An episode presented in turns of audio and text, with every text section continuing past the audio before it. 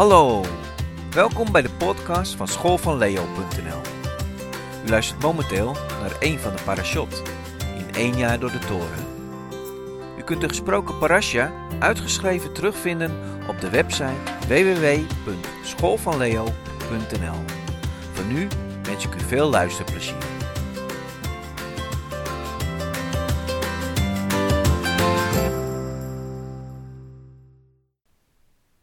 Parasha van deze week heet Kitisa. Het Bijbelgedeelte dat gelezen wordt is Exodus 30, vers 11 tot en met Exodus 34, vers 35. Kitisa betekent wanneer u opneemt. Eindelijk, na twaalf hoofdstukken droge stof, weer een sensationele gebeurtenis. Even geen religieuze wetten en uitgebreide beschrijvingen over het vervaardigen van de tabernakel en de daarbij behorende attributen. Zeker de ontmoeting van Mozes met Jahweh, waarbij Mozes de heerlijkheid van Jahweh mocht ervaren, was een ontzagwekkende gebeurtenis. De aanleiding tot deze gebeurtenis echter is dat geen zins.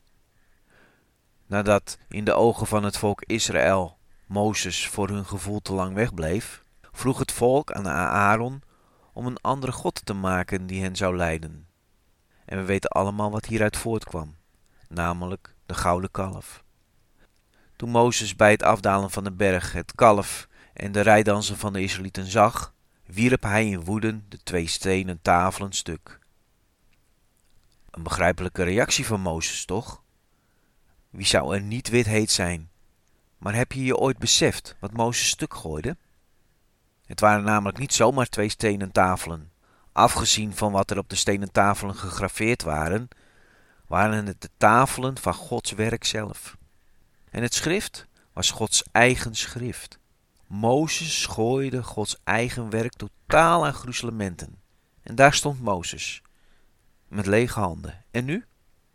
Weg was het getuigenisgeschrift van God.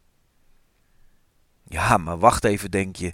Mozes kreeg toch van God twee andere stenen tafelen toen Mozes opnieuw de berg opging? Ja, zeker, dat klopt. Maar er was wel een groot verschil.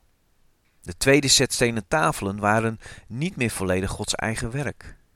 Mozes moest namelijk nu zelf de twee stenen tafelen uithouden. Hoewel deze identiek waren aan de eerste en God zelf op de stenen tafelen de woorden schreef, was het niet meer zo uniek als de eerste stenen tafelen. De door God zelf vervaardigde stenen tafelen werden gebroken, terwijl de tweede set tafelen, vervaardigd door God en Mozes samen, heel bleven. Maar waarom was dat? En wat wilde het ons zeggen? Deze vraag heeft niet zozeer betrekking op de stenen tafelen. Het is in feite een voorbeeld van een fundamenteel principe binnen het Joodse spiritualiteit. Binnen de Joodse mystiek, de Zohar, wordt er onderscheid gemaakt tussen twee soorten goddelijke menselijke ontmoetingen. Ze noemen deze een bewustwording van boven en een bewustwording van beneden. Een bewustwording van boven wordt door God in gang gezet. En een bewustwording van beneden door de mensheid. Een bewustwording van boven is spectaculair, is bovennatuurlijk, een gebeurtenis die de ketenen van causaliteit doorbreekt, die op andere momenten de natuurlijke wereld binden. Een voorbeeld hiervan is dus de eerste set stenen tafelen die door God geheel is vervaardigd. Maar ook de gebeurtenis dat Jahweh de tien woorden sprak tot het volk Israël bij de berg Sinaï. Een bewustwording van beneden heeft die grootsheid niet. Het is een gebaar dat menselijk is. Een voorbeeld hiervan is dat Mozes zelf de tweede set stenen tafelen moest uithouden maar ook het vervaardigen van de tabernakel. Hoewel God het hemelse model van de tabernakel aan Mozes liet zien, moest het volk wel zelf de tabernakel maken. Er is nog een ander verschil tussen beide. Een bewustwording van boven mag dan verandering in de natuur teweeg brengen, maar het verandert de mens of het innerlijk van de mens zelf niet. Dit komt doordat bij bewustwording van boven er geen menselijke inspanning aan te pas komt. Het overkomt diegenen aan wie het gebeurt. Hij, zij is passief. En zolang het duurt, komt het overweldigend over, maar dit is alleen maar zolang het duurt. Dit in tegenstelling tot de bewustwording van beneden. Het vraagt menselijke inspanning. En hij, zij is er actief bij betrokken. Hierdoor weten ze nu dat ze tot grootse dingen in staat zijn. Laten we nog eens twee voorbeelden van dit concept bekijken in de Bijbel. Eén in het Bijbelboek Exodus en de andere in het Nieuwe Testament. In het eerste voorbeeld betreft het de Israëlieten in de ontmoeting met hun vijanden. Zowel voor als na de doorgang door de Schelfzee werden de Israëlieten geconfronteerd met vijanden. Voor de doorgang was het de Egyptenaren, erna met de Amalekieten. In de confrontatie met de Egyptenaren werden de Israëlieten gevraagd niets te doen. In Exodus 14, vers 13 tot en met 14 lezen we: Maar Mozes zeide tot het volk: Vrees niet, houd stand. Dan zult gij verlossing van Jahweh zien, die hij u heden bereiden zal. Want de Egyptenaren, die gij heden gezien hebt, zult gij nimmer meer zien. De Heere zal voor u strijden, en gij zult stil zijn. De bewustwording van boven had tot gevolg dat God verandering in de natuur teweegbracht. Jawel zorgde ervoor dat de Schelfzee in tweeën spleet en er een pad naar de overkant ontstond. De Israëlieten waren hier passief getuigen van. Zij hoefden er niets voor te doen. De overweldiging bij de Israëlieten was dan ook groot, maar het effect duurde maar kort. Nog geen drie dagen later, toen zij door de woestijn Seur trokken, begonnen de Israëlieten te klagen over het drinkwater bij Mara. En in de woestijn Sin moorden zij tegen Mozes en Aaron dat zij honger hadden. De Israëlieten waren getuigen van een groot natuurlijk wonder dat door God was bewerkstelligd, maar hun innerlijk bleef onveranderd. Zowel voor als na de splitsing van de Schelfzee bleven de Israëlieten klagen. Tegenover de Amalekieten moesten de Israëlieten echter zelf strijden. Een bewustwording van beneden. Er werd van hen menselijke inspanning gevraagd en waren zelf betrokken bij deze strijd. Hoewel God op de achtergrond meestreed, stonden de Israëlieten zelf in de frontlinie. Het gevolg was dat ze niet begonnen te klagen. Ze wisten wanneer Mozes zijn armen omhoog had, zij de overhand hadden en God met hen streed. Het behalen van overwinning bracht dan ook tegelijkertijd een verandering in hun binnenste teweeg. Want nergens lezen we meer dat de Israëlieten begonnen te klagen en dat zij terug wilden naar Egypte, waar het allemaal beter was. Het tweede voorbeeld van het concept is uit het Nieuwe Testament. Het is de verheerlijking of de transfiguratie van Jezus op de berg. Deze gebeurtenis is op het vlak van bewustwording van boven. Zowel Petrus, Jacobus en Johannes zagen voor hun ogen een bovennatuurlijke verschijning. Jezus veranderde van gedaante. Zijn gezicht begon te stralen als de zon en zijn klederen werden wit als licht. Niet alleen dat, maar ook Mozes en Elia verschenen aan hen. En de reactie van Petrus is dan ook een van overweldiging. Laten wij, als u het wil, hier drie tenten maken. Voor u één, voor Mozes één en één voor Elia. Petrus was nog niet uitgesproken of er gebeurde een tweede bewustwording van boven. Een lichtende wolk overschaduwde hen en een stem uit de wolk zei: Dit is mijn geliefde zoon, in wie ik mijn welbehagen heb. Luister naar hem. Het enige wat ze nu nog konden doen, is zichzelf met het gezicht op de grond werpen, vanwege hun bevreesdheid. Bracht deze gebeurtenis enige verandering in hun innerlijk? Wanneer we de evangelie erop naslaan, bleek dit niet het geval te zijn. De discipelen bleven kleingelovig en bevreesd. De innerlijke verandering zien we eigenlijk pas na de opstanding van Jezus. Opnieuw is Jezus op de berg in Galilea. En ook de discipelen zijn daar. En hoewel het niet bekend is welke berg in Galilea dit moet zijn geweest, zou het volgens verschillende Bijbelwetenschappers mogelijk kunnen zijn dat het dezelfde berg is waar de transfiguratie van Jezus plaatsvond.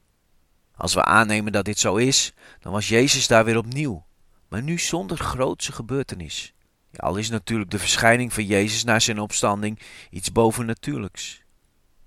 Toch verscheen hij aan hen niet met een grote, overweldigende verschijning. Maar Jezus geeft hun een opdracht. Hij geeft ze een bewustwording van beneden. Zij moeten namelijk erop uitgaan en al de volken onderwijzen en hen dopen in de naam van de Vader en van de Zoon en van de Heilige Geest. Ook hier zien we dat ze niet alleen zijn, maar dat Jezus op de achtergrond aanwezig is. In Matthäus 28, vers 20 zegt Jezus namelijk dat hij met hen zal zijn al de dagen tot de voleinding van de wereld. In het Bijbelboek Handelingen kan je lezen dat na de uitstorting van de Heilige Geest en daarmee Jezus als het ware door middel van de Heilige Geest bij hen is, zij niet meer kleingelovig en bevreesd zijn. Integendeel, zij verkondigden met vrijmoedigheid het evangelie, zoals we in Handelingen 4, vers 13 kunnen lezen. Maar hoe zit het eigenlijk met ons? Heeft er bij jou, heeft er bij mij een innerlijke verandering plaatsgevonden vanuit een bewustwording van beneden? Of ben jij, ben ik constant op zoek naar spectaculaire bovennatuurlijke gebeurtenissen? Deze gebeurtenissen zijn op zijn tijd niet verkeerd, maar zoals we hebben gezien, brengen ze weinig innerlijke verandering teweeg. Sterker nog, het zorgt voor passiviteit, omdat er geen inspanning van je wordt gevraagd. Je hoeft het alleen maar te ondergaan. Maar deze overweldigende ervaring duurt zolang het duurt. Wanneer het voorbij is, is alles weer bij het oude. Er mag dan wel een transcendente ervaring hebben plaatsgevonden, maar geen transformatie in jezelf. Vraag jezelf eens af of de bewustwording van boven geen afgod voor je is geworden. En is het misschien dan niet de tijd, als dat zo is, dan om deze stenen tafelen stuk te gooien en samen met God een tweede set stenen tafelen te vervaardigen, die je helpen te transformeren naar de heerlijkheid en schoonheid van Yahweh. Toen Mozes namelijk met de eerste set stenen tafelen van de berg Sinai beneden kwam, lezen we niets over Mozes uiterlijk. Het lijkt erop dat bij Mozes, buiten de overweldigende ervaring met Yahweh, dat er weinig innerlijk bij hem was veranderd. Dit in tegenstelling toen Mozes met de tweede set stenen tafelen van de berg Sinai afkwam.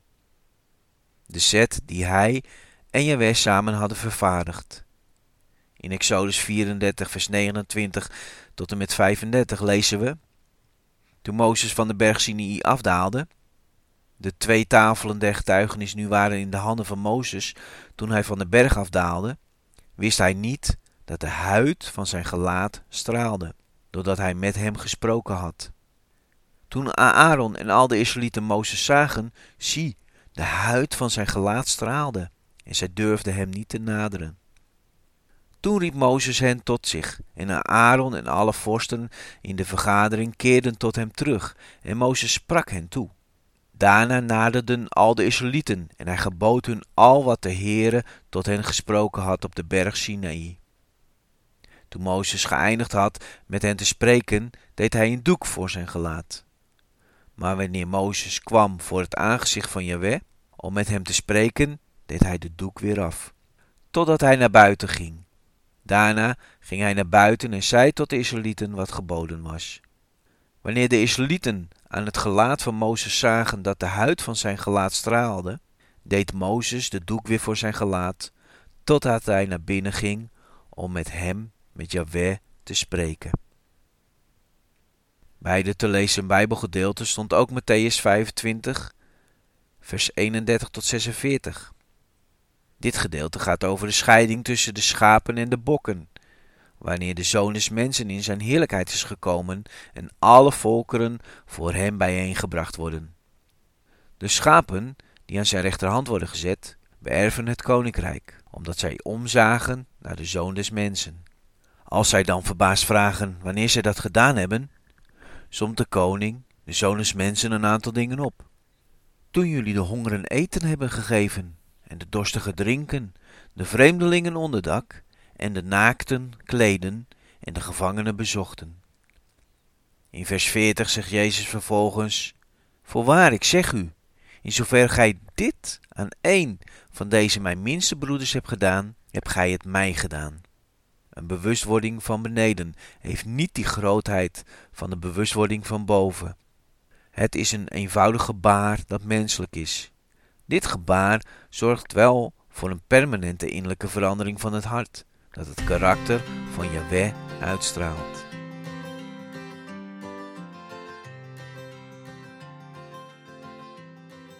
Bedankt voor het luisteren naar de podcast schoolvanleo.nl.